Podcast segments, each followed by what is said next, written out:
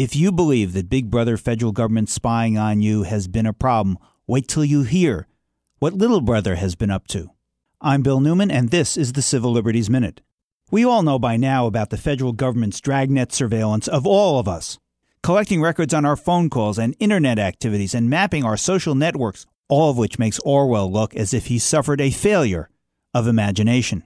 But now, state law enforcement and your local police want to get in on the act.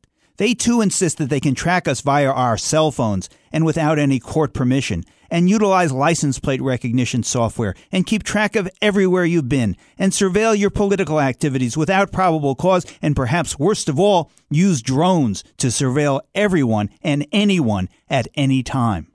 State lawmakers can protect us by, for example, in Massachusetts, passing the Electronic Privacy Act that would establish requirements for phone, internet, and location tracking, and the License Plate Privacy Act that would regulate automatic license plate readers, and the Free Speech Act that would bar police surveillance of political activities, and the Drone Privacy Act that would regulate this potentially omnipresent and pernicious aerial surveillance.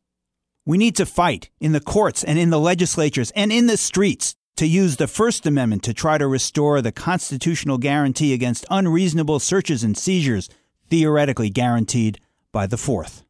The Civil Liberties Minute is made possible by the ACLU because freedom can't protect itself.